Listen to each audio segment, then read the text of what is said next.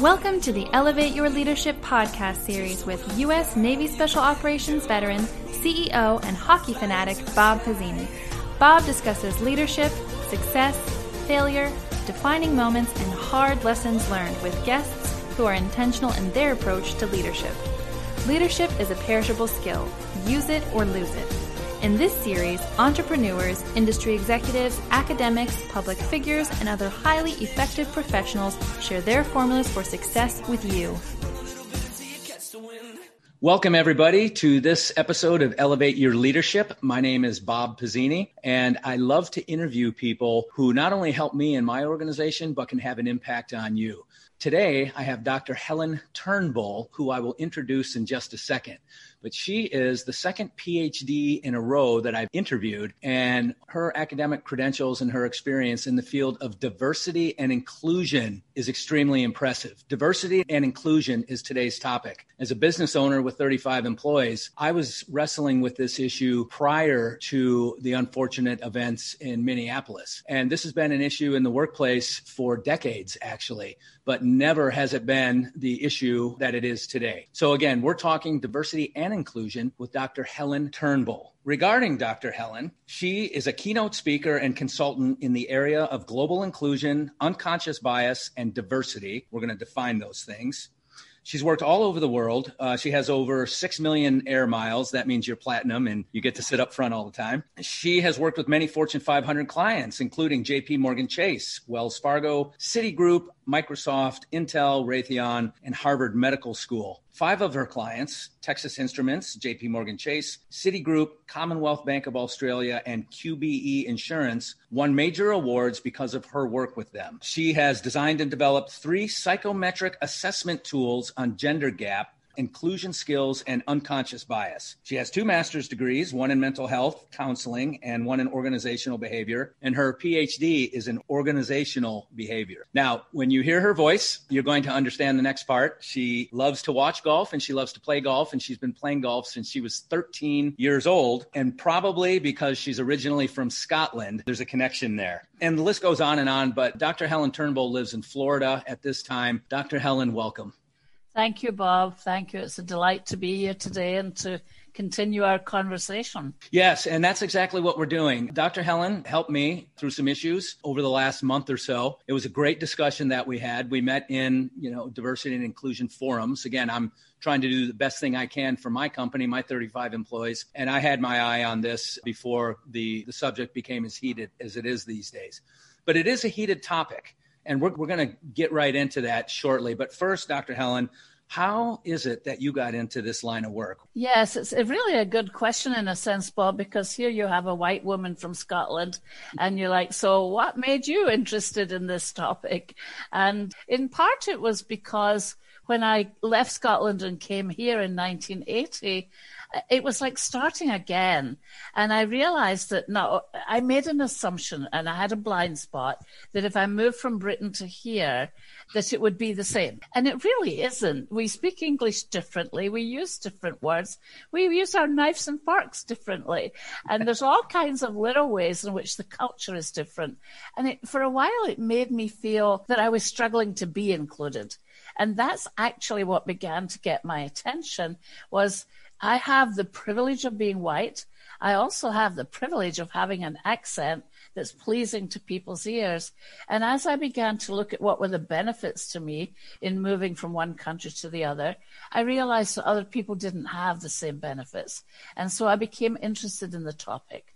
I also, as an organizational development uh, consultant and trainer, working with groups, I began to see the group dynamics, the way men and women were sometimes treated differently, the way uh, women were interrupted, uh, or, or the way people of color might have been ignored. And that began to capture my attention and my imagination. So it moved me um, almost unconsciously from just doing team building to starting to focus on diversity and inclusion and what were the dynamics. And that was in 1985.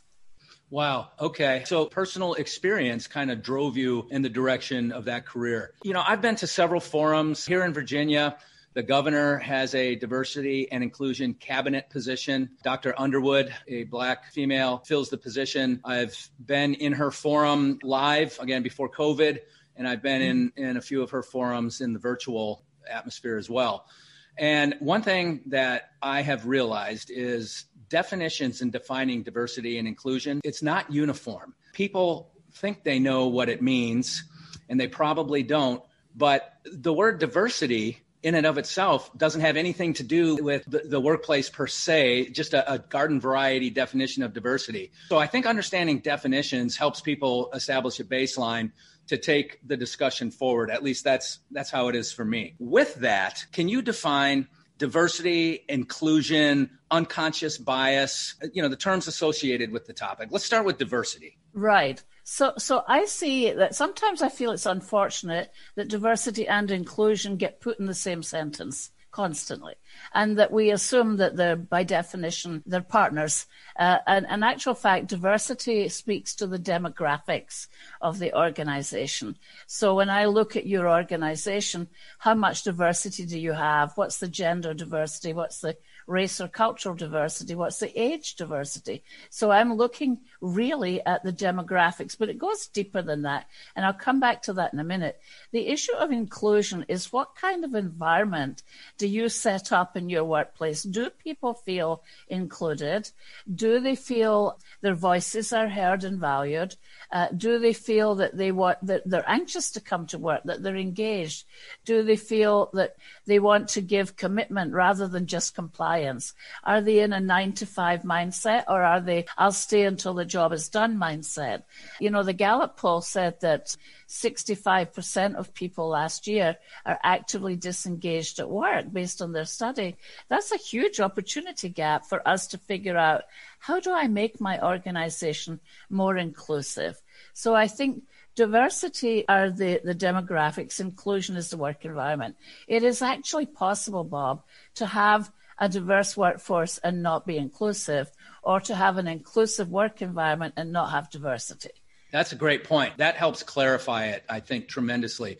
But just to make sure I heard you correctly. So, when diversity, you look at all aspects of the individual their age, their sex, their race, but where they're from, what languages they speak. Are they disabled? Are they normally abled? What other talents do they bring to the organization? Do they have artistic talent? Do they have musical talent? Are they are they multilingual? All of that you would agree is included in the definition of diversity. So I would answer you this way is that from d- diversity as a definition is hierarchical. So everything that you listed, race, gender, sexual orientation, uh, physical ability, etc., for me are at the top of that hierarchy. They are the issues that we have the most energy around, the most confusion around, the most uh, walking on eggshells around. The issue of whether I have artistic talent and can play a musical instrument, which I can't, by the way, might be part of my individual difference, but it's not as high up the hierarchy in terms of things we need to talk about. However, it is about my individual diversity as distinct from what I think of as the systemic diversity issues like race and gender. I can appreciate that. One of the issues I have is that in all these forums, diversity and inclusion, it's really presented as black African American and brown. And a lot of these forum leaders literally say that you need more black and brown people in your organization. So, is that what diversity really means in the modern day discussion? No, I, am going to I'm going to do something I usually just answer you two ways. No, that's not the only issue. We we want diversity. We want all kinds of diversity in the organization. But just like I said, it's hierarchical. Clearly, you alluded at the beginning, or you referenced at the beginning, the murder of George Floyd. It, that's not the first time something like that has happened. It is the first time the country and the world has paid so much attention to it, which raises to consciousness the issue of the uh, African American story, which frankly, African Americans have been telling us this story for a very long time, and we haven't been listening too much. So, so is it the only issue? No, of course it's not. Is it an issue that's top of our mind at the moment? Yes, it is. So I think any organization that wants to address diversity and inclusion can ignore the, the conversations that we need to have. I'm running webinars for clients at the moment on becoming an ally. And these conversations are about how do you help people who are not uh, who are white uh, or who are male, uh, the dominant culture groups, to have a conversation across differences and to feel that um, that, it's, that they're not walking on eggshells. So it's definitely an issue, and it's an issue that many people struggle with. Okay, we've defined diversity, and I like your hierarchical approach. We've defined inclusion. What about unconscious bias? Okay, so unconscious bias, I, I, say a couple of things about that. Unconscious bias we all have. No one gets to be a phenomenological exception when it comes to unconscious bias. That's the good news and the bad news. The other piece is it never goes away. So in my TED talk, I talk about the fact that 15, 18 years ago, I discovered I had an unconscious bias I didn't know I had, that I was afraid to be on a commercial flight with a female pilot. And that night in Dallas, Texas, when it first hit me, I almost got off the plane and I thought, Helen, don't be ridiculous. You're a diversity consultant. You're not meant to think like this. But I realized that my unconscious bias or my mental model or mind virus, as I call them, was that competent airline pilots were tall, they were white, they were male, they had silver gray hair, and maybe they were ex-military, Air Force or Navy. They could Navy. fly the plane. Thank you. Thank you very much. There you go. Yeah. I wasn't we definitely sure prefer he- a former Navy pilot. Yeah. there you go. So, so I wasn't sure that she could. Now that bias revisited me 15 years later in Australia when I was on a commuter flight from Canberra to Sydney. And there it was again. And I'm like, whoa, it's still in the mental programming.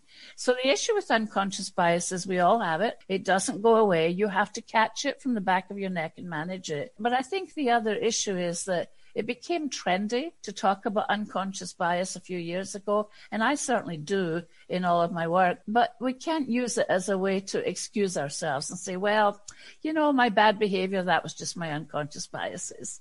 We Well- actually have to do the work. Is unconscious bias, uh, is it always wrong? Is it a pejorative?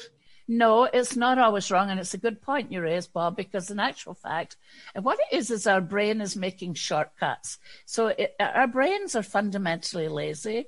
And so they like to have shortcuts to, I want to be able to identify, for example, the amygdala around fight and flight. Is that really a tiger? And should I really run? Or, or should I, is it just an illusion that I'm seeing in front of me? They're not all bad. Sometimes they're there to protect us. The problem is that they happen so automatically that we don't realize we're well intentioned people. We think we're doing a good job, but we don't realize how often we shut people out. So shutting people out, if you're comfortable, people naturally develop relationships or they don't. Co-workers, neighbors, etc. You know, I'm very sociable, very social with some of my neighbors, but not all of my neighbors. But it's not like they're shutting me out or I'm shutting them out. We naturally gravitate to areas that we're comfortable with. And again, I'll say, is that wrong? Is there something wrong with that?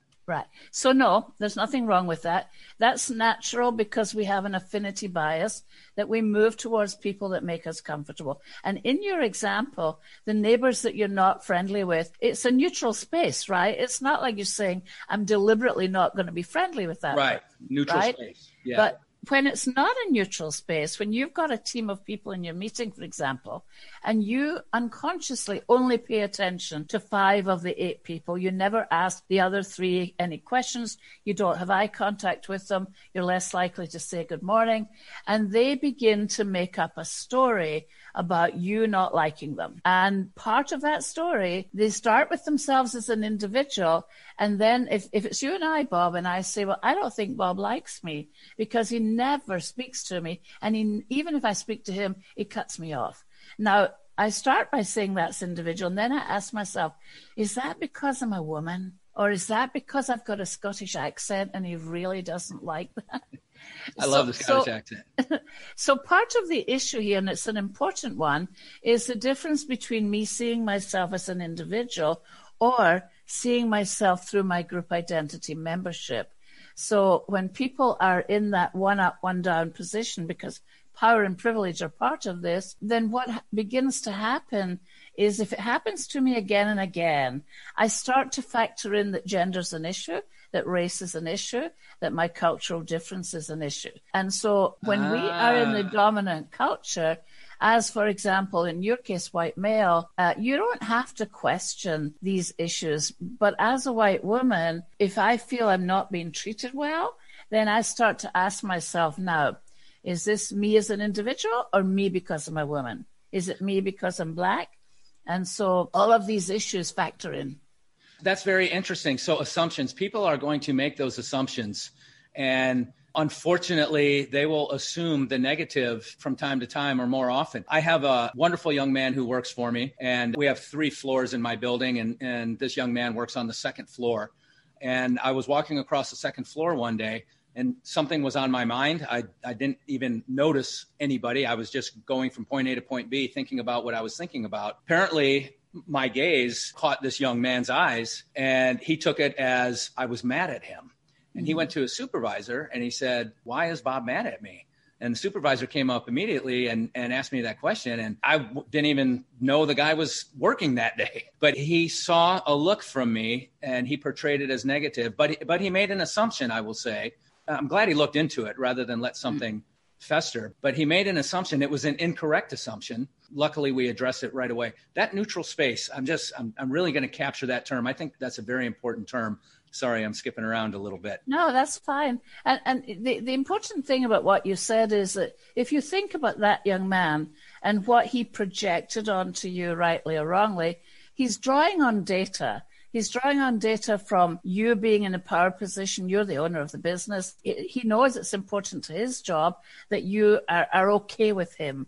And so therefore you walk around with an invisible shield of power and status that you don't always realize you're carrying. So everyone else in the organization is adjusting to see, am I still okay with Bob? And we all do that to some extent, right? I'll tell you what, I teach leadership, obviously. And from a leadership perspective, that's a key point right there is people are always wondering what the boss thinks about them or what's his opinion of, of how they're doing.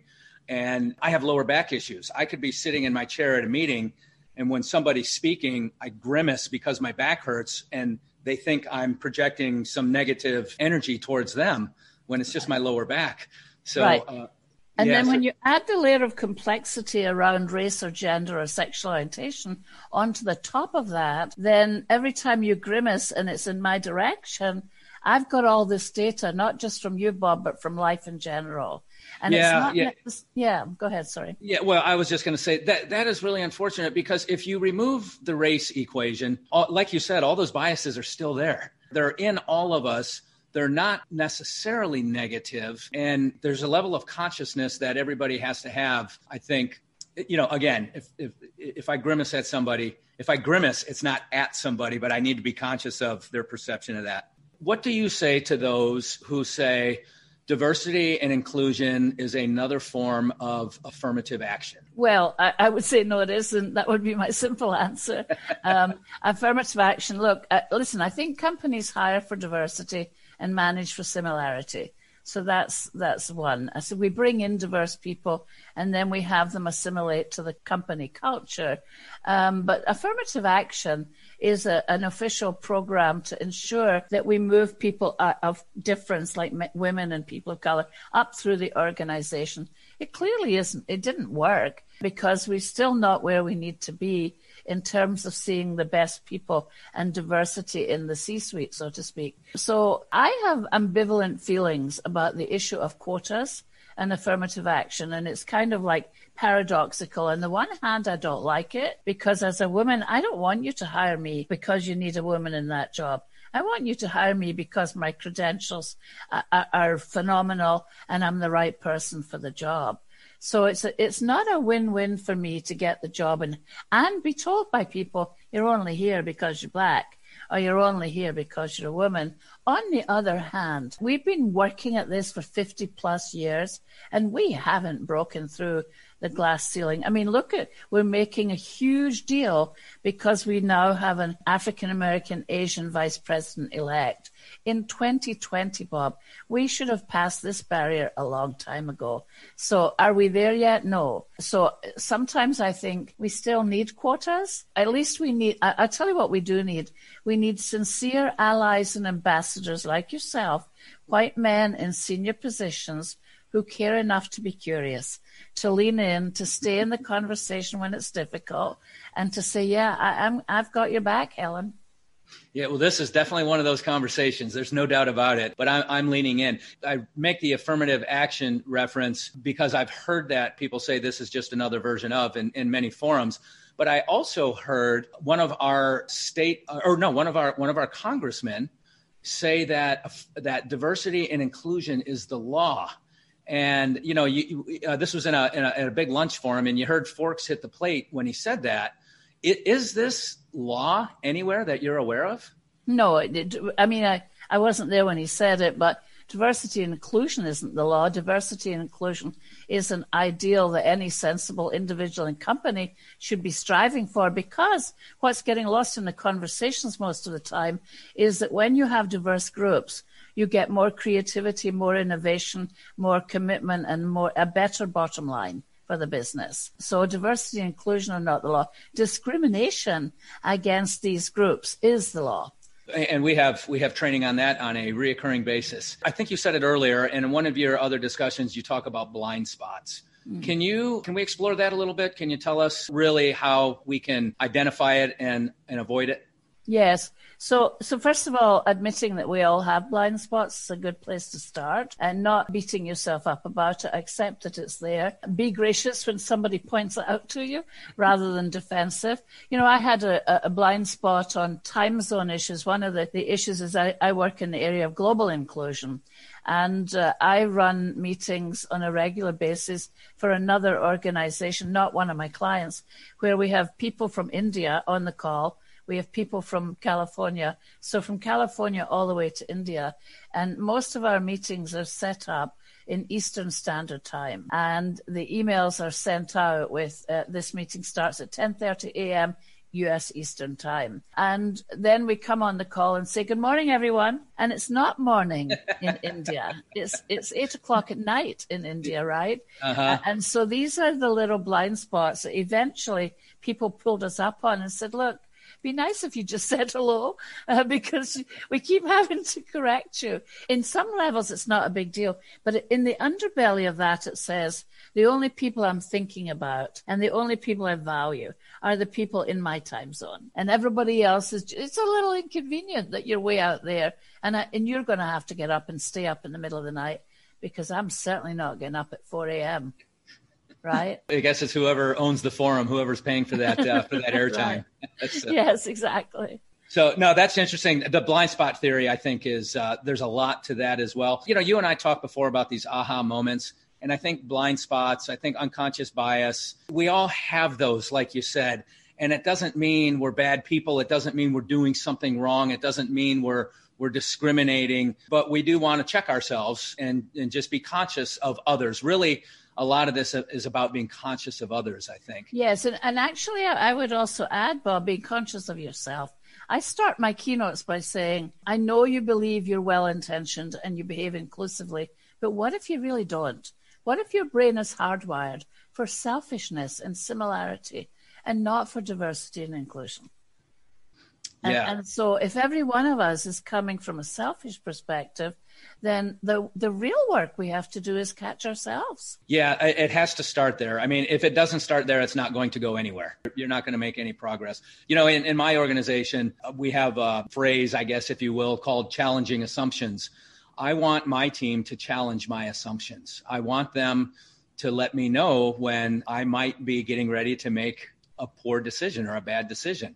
And there's a way to do that. You know, you have to be approachable. Obviously, you have to have a team dynamic. You have to have a very high degree of trust with everybody. But, you know, at the end of the day, they're there for me and I'm there for them. Or, or a better way to say it is we are all here for each other as much as we're here for the organization. Now, that's the ideal. Uh, teams don't generally start out that way. And you know, there's a theory that HR manuals, you know, all these rules and disciplinary procedures are written for 5% of the workforce.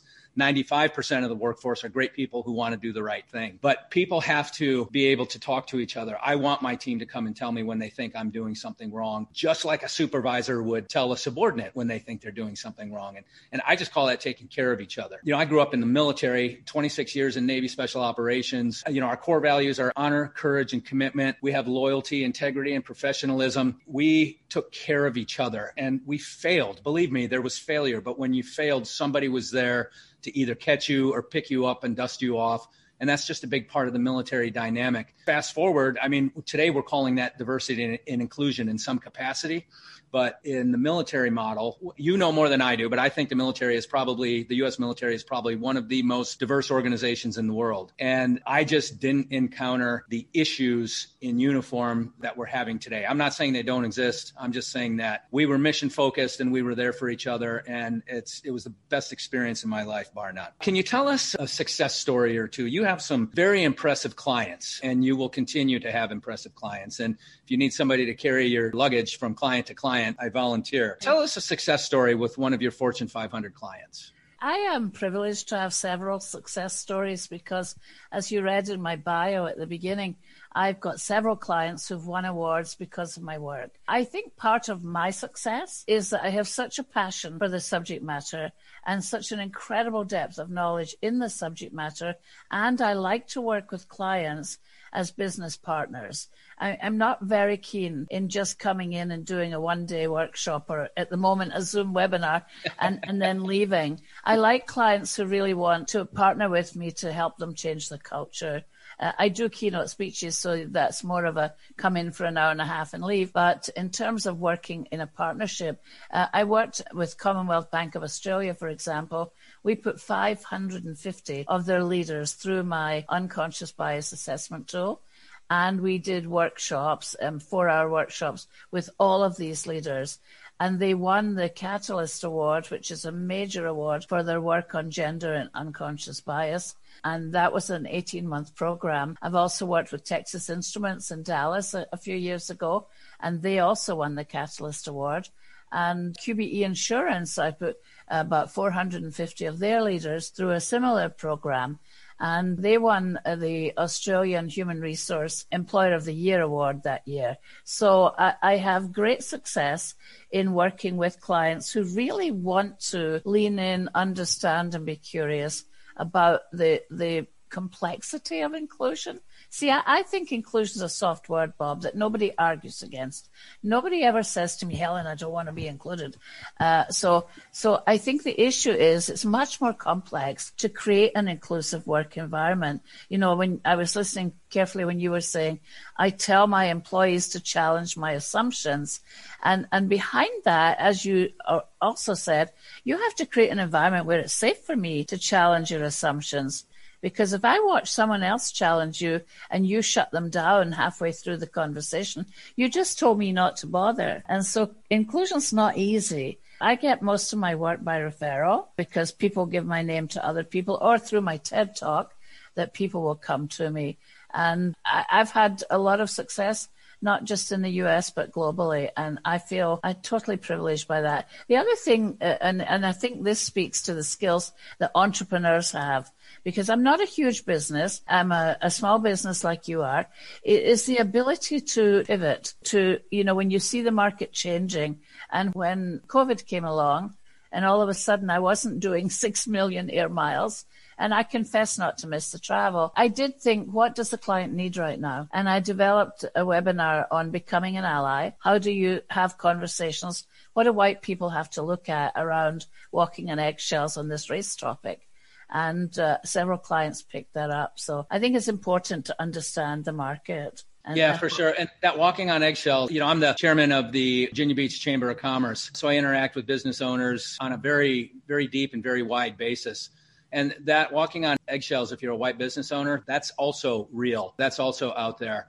And I would recommend anybody who's experiencing that contact Dr. Helen and have her help you with that. Again, she has been tremendously helpful for me and my organization, and I just look forward to continuing the dialogue. I'm going to ask you about one more thing, and then we're going to sign off. But I, I want to ask you about this Groundhog Day because, again, businesses try to do something and it doesn't work, and they try to do something and it doesn't work. You know, what's what's your Groundhog Day theory regarding diversity and inclusion in, in the workplace?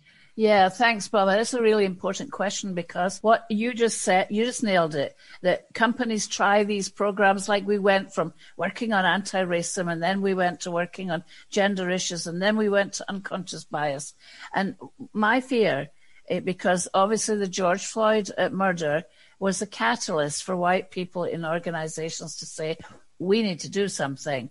And my fear is that when the cameras go off and the media stops covering this, that those of us in the dominant culture, in this instance white, will lose interest in this subject. And that people of color will say, see, I knew it. I knew they weren't going to stay at the table. And so for me, this has to be a tipping point.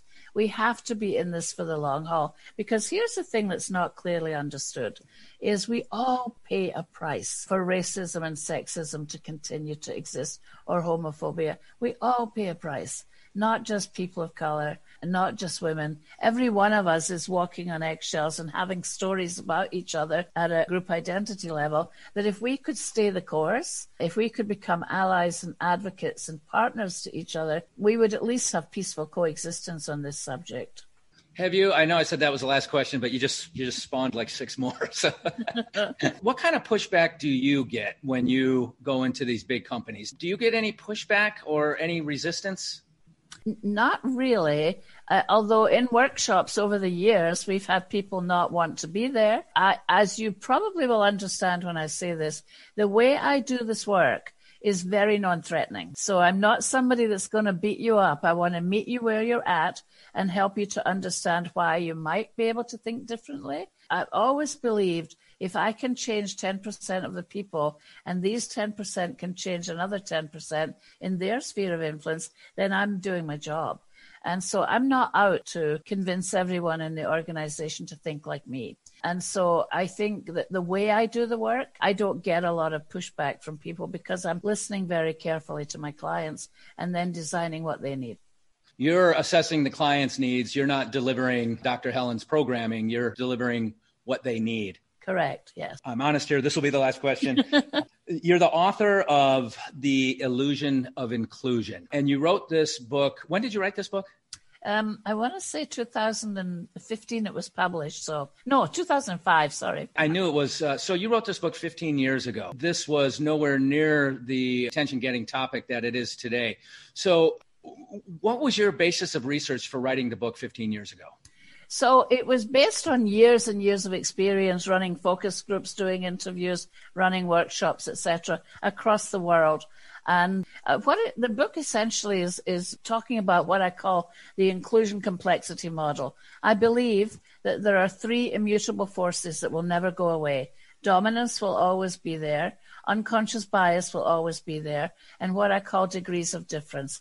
And then four permeable forces, affinity bias, which we talked about, you know, neighbors you like or don't like, and, um, and then assimilation, which is what people of color and women have to do to fit in. Political correctness, which we never talked about, but it's a factor in all of this. You know, that's the walking on eggshells in a sense.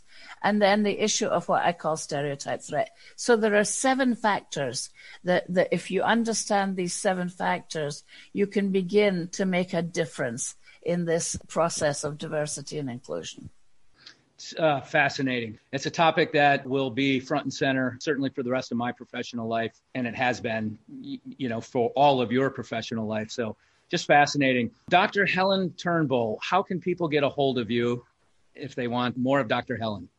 So my website is humanfacets.com, the name of my company, and my email address is Dr. Helen Turnbull, no dots or spaces, at humanfacets.com.